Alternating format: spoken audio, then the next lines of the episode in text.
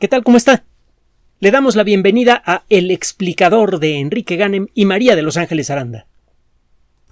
La ciencia es una de las actividades más trascendentes de la sociedad humana, desde muchas perspectivas diferentes. Es la responsable por la creación de absolutamente toda la capacidad que tiene la sociedad humana de controlar su entorno Hemos dicho en muchas ocasiones que somos eh, físicamente eh, organismos muy débiles. No podemos soportar bien una noche fuera del entorno artificial que hemos creado. Pasar una noche en, la calle, en una ciudad eh, que no tenga un clima muy, muy benigno, es una experiencia terrible, a la que desgraciadamente quedan expuestas millones de personas como consecuencia de la falta del, de desarrollo de las ciencias sociales, que todavía, todavía no sabemos cómo construir sociedades que sean tan decentes y estables como los edificios que sabemos construir con la ingeniería civil, pero para allá vamos. Bueno, pero eso es otro rollo. El caso es que eh, toda la riqueza de la sociedad humana, tangible, viene de la ciencia. Y eh, de manera inevitable cualquier actividad científica tiene impacto estratégico. Nosotros, usted se habrá dado cuenta, nos hemos negado a participar en discusiones de política no por falta de una perspectiva, de una postura, que probablemente no es la que usted imagina, sino para no meter más ruido en el ambiente. Cualquier trabajo científico más o menos eh, relevante necesariamente tiene impacto geopolítico. Por ejemplo, el eh, aprender a trabajar con ecuaciones diferenciales, un tipo peculiar de ecuaciones, para hacer eh, eh, modelos numéricos.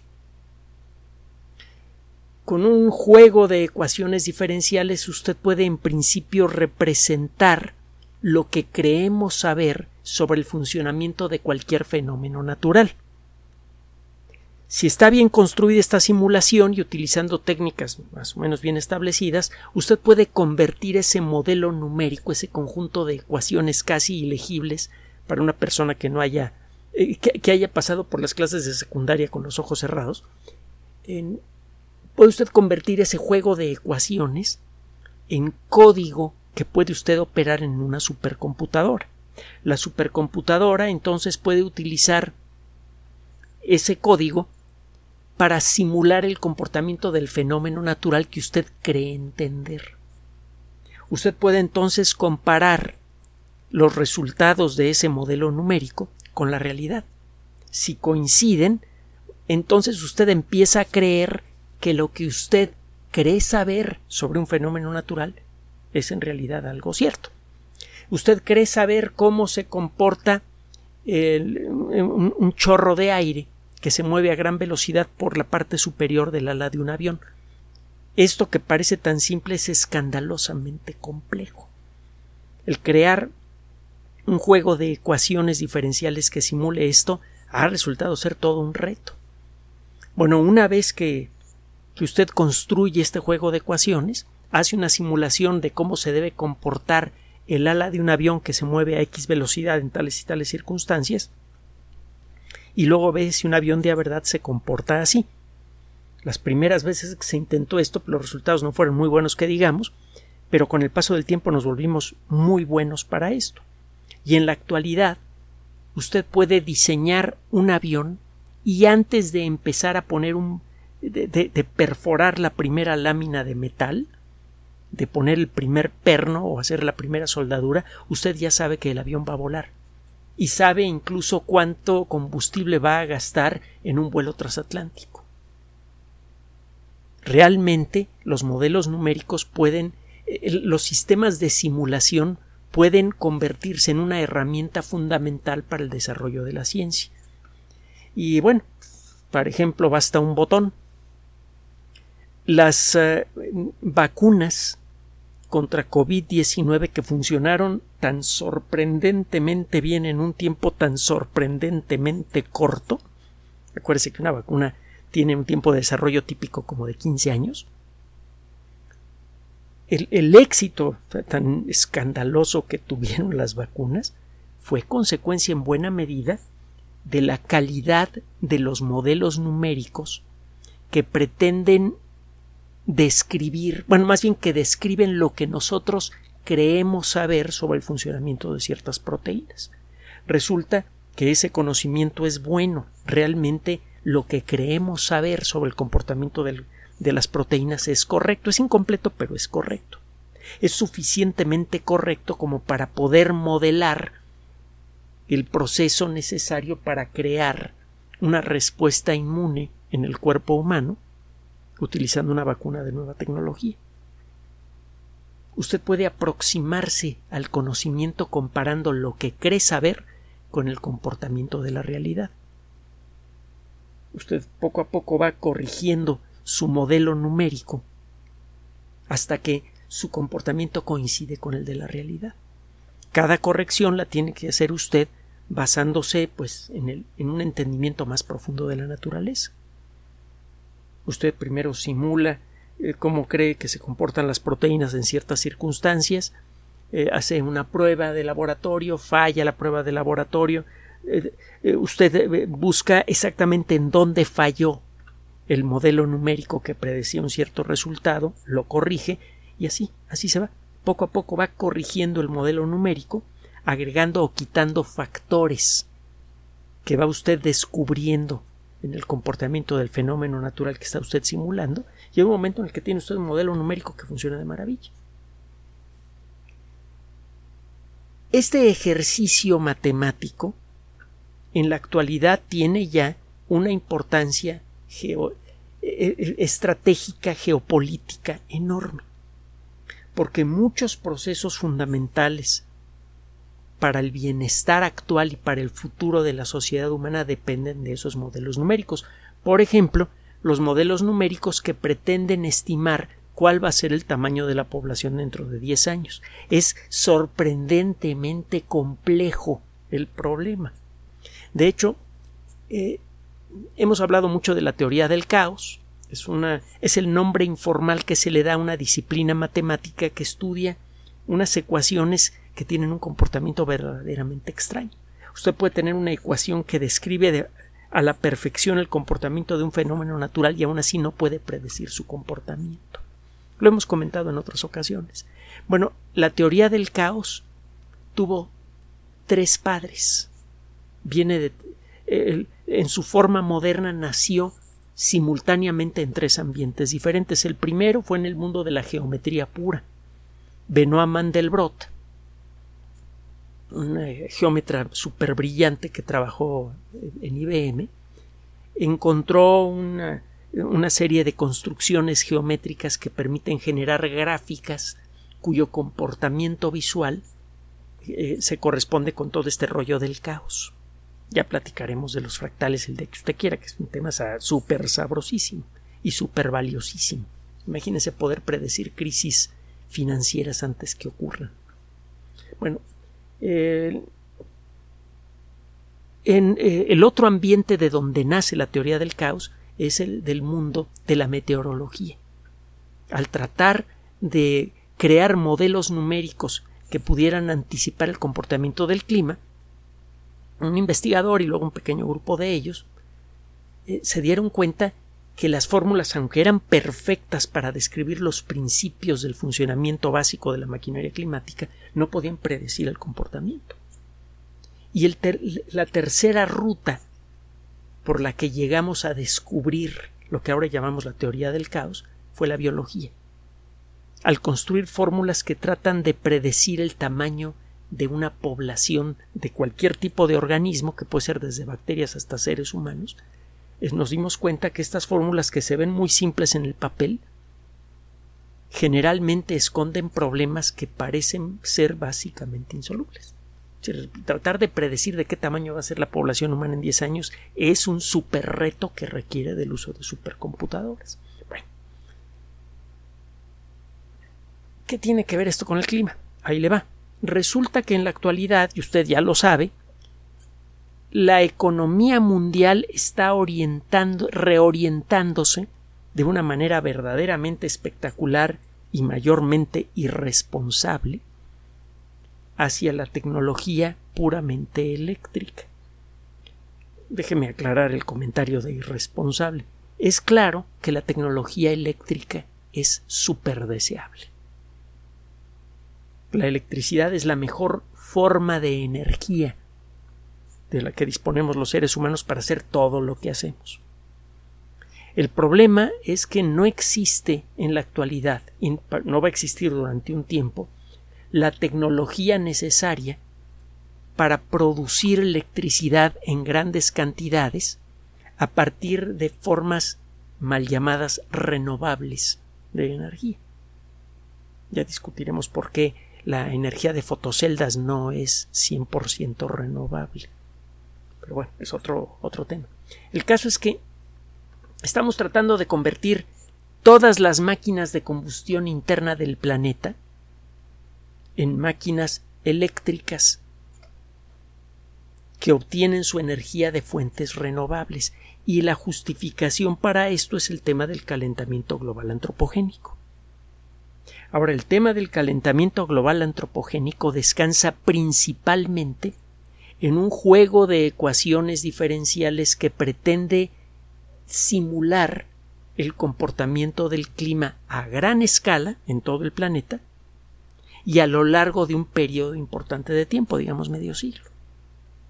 Este tipo de modelos predicen un aumento escandaloso de la temperatura como consecuencia de la eh, generación excesiva de dióxido de carbono y de ahí sale la justificación para voltear de cabeza la economía del planeta y para establecer situaciones esperpénticas como las que se viven en Europa, en donde la electricidad cuesta casi 10 veces más de lo que cuesta aquí en México. Y eh, supuestamente esto es como consecuencia de, eh, aplicar tecnología verde para la producción de electricidad, cuando supuestamente la energía proveniente de fuentes renovables es la más barata de todas. Es una paradoja verdaderamente grotesca. Y, bueno, eso necesariamente nos mete, el, discutir más a fondo este tema necesariamente nos metería en el terreno político. Ya sabe usted aquí en México el rollo con la Comisión Federal de Electricidad, que si Pemex, y lo mismo pasa con eh, eh, sus equivalentes en muchas otras partes del mundo. Incluso uno de los elementos más delicados de la terrible situación que se vive ahora en Ucrania tiene que ver con eh, eh, fuentes de energía. Tiene que ver con el gas natural, tiene que ver con el petróleo, etcétera, etcétera. Entonces no nos vamos a meter en ese, en ese tema. Lo que sí vamos a hacer, como es nuestra costumbre y nuestra vocación hacia usted, es buscar en las revistas científicas arbitradas qué artículos se han publicado recientemente sobre toda clase de temas de interés público. Y ciertamente todo lo que tenga que ver con el rollo del calentamiento global antropogénico es de gran interés público. Todo este rollo de convertir todas las máquinas de combustión interna en máquinas eléctricas involucraría el gasto más grande en la historia de la especie humana. Y ese dinero va a salir de su bolsillo. Así que esto que cada vez que comentamos este tema, estamos hablando de algo que nos va a afectar de una manera muy personal y directa a todos los seres humanos. Es un tema que bien conviene eh, tener en mente. Bueno, el rollo va así, el rollo de hoy. Eh, tiene tiempo que existe un problema. el, eh, se llama el, problema de la temperatura del Holoceno. Eh, hay un término en inglés de Holocene Temperature Conundrum que se traduce libremente como, como se lo dije, el problema de la temperatura del Holoceno. El Holoceno es la etapa en la historia, es la etapa más reciente en la, en la historia geológica del planeta. El Holoceno involucra los últimos los últimos pocos, eh, eh, las últimas pocas decenas de miles de años. Durante esta etapa que geológicamente es muy breve, pero para nosotros es dilatadísima, estamos hablando de 20, 30 mil años, una cosa así, el clima ha ido cambiando de manera espectacular. hace 20.000 años la Tierra estaba eh, eh, cubierta en buena medida por hielo, había unas capas de hielo espantosas en, en los dos polos que llegaban, en el caso del polo norte, e, esa capa polar llegaba prácticamente a la mitad de los Estados Unidos y cubría una, una muy buena parte de Europa continental.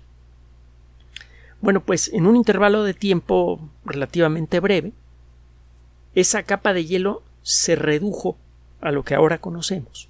Hubo un calentamiento muy intenso y total que la historia de la temperatura de estos últimos 12, 15 mil años ha sido especialmente difícil de reconstruir. Parece que ha sufrido muchas variaciones, más de las que creíamos.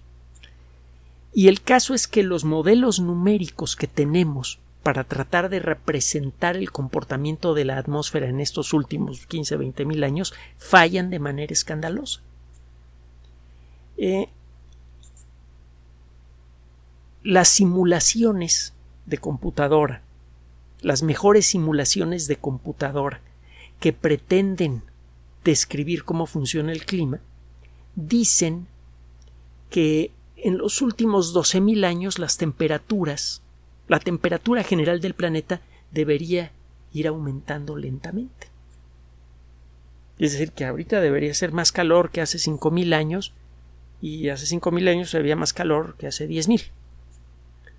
Pero cuando usted busca en registros geológicos de distintos tipos, hay varios mecanismos para hacer esto, cuando usted busca en registros eh, que, eh, por ejemplo, en la forma en la que han crecido las estalactitas en algunas, eh, cavernas, en registros de capas de hielo depositadas año con año en, lugares como Groenlandia, etcétera, etcétera, usted encuentra que en, hace 9.000 años la, la, temperatura promedio del planeta alcanzó un nivel alto que se mantuvo durante más o menos 3.000 años y luego empezó a reducirse.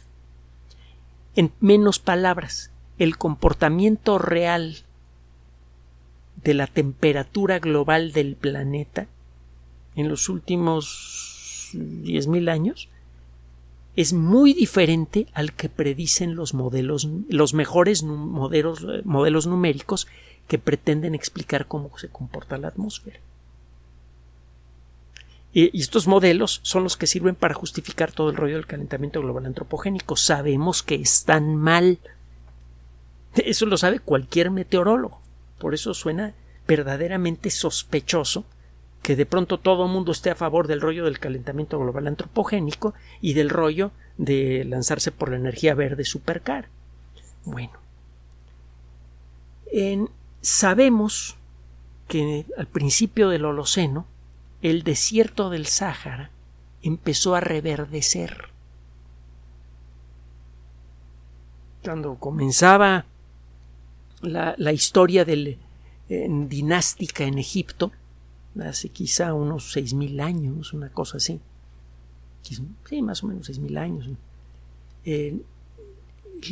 el Sáhara era un lugar mayormente verde en muchos lugares. De hecho, en donde ahora están las pirámides parece que había jirafas, que había hipopótamos, había ese tipo de animales. Y hay mucha evidencia, además de los jeroglíficos que encuentra usted en la zona, que sugieren esto. En, en eh, la vegetación promedio del hemisferio norte era muy eh, abundante y la composición de esa vegetación, el tipo de árboles que encontraba usted en distintas zonas del continente americano, sobre todo de la parte norte del continente americano, sugería un clima eh, húmedo, cálido pero húmedo. Y eso no se corresponde con lo que dicen los modelos del comportamiento de la atmósfera. Bueno, un grupo de investigación acaba de publicar pasado 15 de abril un trabajo en la revista Science Advances, que es descargable públicamente de forma gratuita. En este trabajo, este grupo de investigación se puso a estudiar los modelos numéricos que sirven de base para todo el rollo del calentamiento global antropogénico para ver por qué no pueden describir lo que ya pasó en la atmósfera de la Tierra. Estamos usando estos modelos para predecir lo que va a pasar en el futuro y resulta que cuando los aplicamos al pasado no funciona. El caso es que el futuro es desconocido, pero el pasado no. Sí conocemos de manera razonablemente decente cómo ha sido la muy variable temperatura promedio del planeta Tierra en los últimos 10.000 años. Y este modelo numérico no puede describir por qué ha sido la historia así. Estos investigadores entonces eh, eh, se dan cuenta que hay que falta un elemento por considerar, que es la cobertura vegetal en los continentes del planeta. Las plantas tienen un papel excepcionalmente crucial para el control del clima terrestre. Las plantas, sobre todo los grandes árboles, son generadores de nubes. Lo hemos comentado en otras ocasiones, emiten sustancias como el pineno y otras sustancias parecidas que facilitan la condensación de moléculas de agua a su alrededor. Si se libera mucho pineno, alrededor de cada molécula de pineno se forman eh, eh, grumitos de agua. Al cabo de poco tiempo esos grumitos de agua forman una nube. La nube eventualmente descarga agua en forma de lluvia, eso enfría a la superficie de la Tierra y mientras existen las nubes reflejan luz del Sol. Y eso de nuevo enfría la atmósfera. Si empiezan a faltar nubes, la atmósfera se empieza a calentar. Bueno, esto lo sabemos desde hace décadas, pero ¿sabe qué? No estaba considerado de manera correcta en los modelos numéricos que pretenden predecir lo que va a pasar en el futuro en nuestro planeta como consecuencia de la actividad humana. Estos investigadores meten ese factor y encuentran que pueden que los modelos numéricos corregidos sí explican mucho mejor, sí se coinciden mejor a la hora de tratar de explicar la historia reciente del clima terrestre con lo que sabemos que fue la historia del clima terrestre. Le hicieron el ajuste a este modelo numérico y ahora sí, este modelo numérico, eh, eh, cuando usted le, pide que reproduzca los últimos 6.000 años, 10.000 años de la historia climática, produce una gráfica de la variación de la temperatura global del planeta que se corresponde muy bien con lo que sabemos que ha sido la historia climática de la Tierra, cuando menos de manera aproximada. Bueno, ¿qué conclusión sacan estos investigadores? que probablemente el factor más importante que ha controlado la temperatura general de la atmósfera terrestre en los últimos 10.000 años ha sido la cubierta vegetal en la superficie de la Tierra.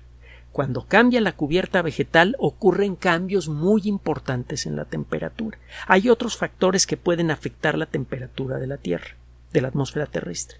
Pero cuando menos en los últimos 10.000 años, el principal factor de cambio en la temperatura de la atmósfera ha sido la cubierta vegetal. Y adivine qué hemos hecho los seres humanos como consecuencia de la explosión demográfica que comenzó a finales del siglo XIX, como consecuencia del desarrollo de la medicina moderna y de la falta de responsabilidad del colectivo humano para utilizar ese conocimiento de buena forma. Se viene la sobrepoblación y empezamos a rapar al planeta, a tumbar árboles como locos. Hemos, se lo he comentado, y este es un dato del siglo pasado, es un dato que encontré en Scientific American a finales del siglo pasado, ya entonces utilizábamos una superficie equivalente a la de América del Sur para nuestros cultivos. Significa que ya para ese entonces habíamos destruido el equivalente a un continente entero de bosques y selvas para hacer nuestros cultivos. Y los cultivos, por su naturaleza, no son muy buenos para mantener equilibrado el clima. Una hectárea de maíz no produce el tipo de sustancias que facilitan la generación de nubes una sola hectárea de árboles grandes puede generar un efecto climático muy importante. La misma hectárea hecha de maíz, por ejemplo, o de trigo o de cualquier otra planta de valor industrial, no genera ese fenómeno climático. Entonces, cuando tumbamos árboles para sembrar, estamos echando a perder el principal factor de control de la temperatura del planeta. Con razón está subiendo la temperatura del planeta. Resulta que, de acuerdo con este estudio, hemos metido la pata de la peor forma posible. Hemos afectado de manera negativa al principal factor de control de la atmósfera terrestre. Ahora, ¿cómo solucionarlo? Ah, pues volviendo a sembrar árboles. Sí, ¿cómo no? Desde luego, esa es la respuesta. Solo que para eso hay que quitar los cultivos que ocupan su lugar. ¿Y qué va a comer la gente?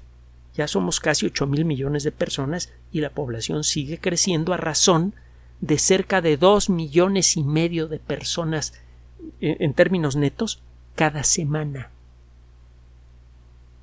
Y este ritmo sigue, eh, va aumentando poco a poco.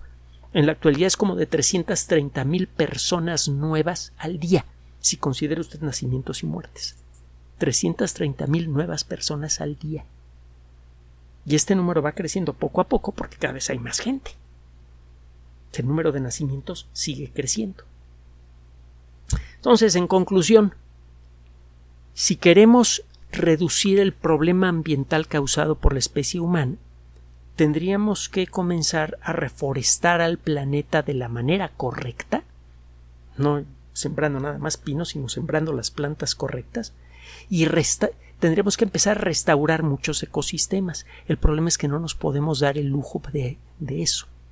Habría que destruir muchos cultivos que son fundamentales para la alimentación de miles de millones de personas, habría que destruir muchos desarrollos turísticos o habitacionales de lujo que han sido creados en los últimos años eh, o en las últimas décadas eh, en, muchas partes del, del, mundo, simplemente ve lo que ha pasado en el sureste de México, y es solamente un ejemplo, tendríamos que afectar intereses que no van a permitir ser afectados. Lo que vamos a hacer con respecto a conseguir fotoceldas y a generar electricidad a partir del viento, etcétera, etcétera, de acuerdo con estos modelos, no va a tener un efecto realmente apreciable en el deterioro del ecosistema terrestre. La principal solución al problema ambiental practicable, o eh, cuando menos en principio, es la reforestación correcta de grandes zonas del planeta. Y esto no lo decimos nosotros para meter nuestra cuchara en alguna discusión que tenga que ver con política o, o, economía.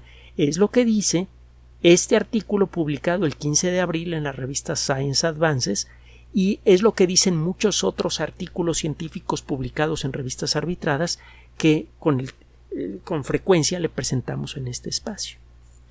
Por favor, para finalizar, no sacrifique nunca por ningún motivo su derecho y su obligación de pensar por cuenta propia. Tenga cuidado cuando tome usted una postura con respecto a un tema como estos. Tome la postura que usted quiera, desde luego, no, no estamos tratando de orientar su perspectiva. Lo que sí le pedimos es que cualquiera que sea su opinión con respecto a un tema como el rollo del calentamiento global antropogénico, las energías verdes y todo esto, se base no en la repetición de lo que ha escuchado usted mil veces en medios de comunicación masiva, sino, en lo que encuentra usted en fuentes objetivas de información. Esa capacidad de pensar en forma libre es fundamental en, la condición humana. Por favor, no renuncie usted a esa facultad. Piense por su cuenta y por favor piense en lo que le acabamos de decir el día de hoy.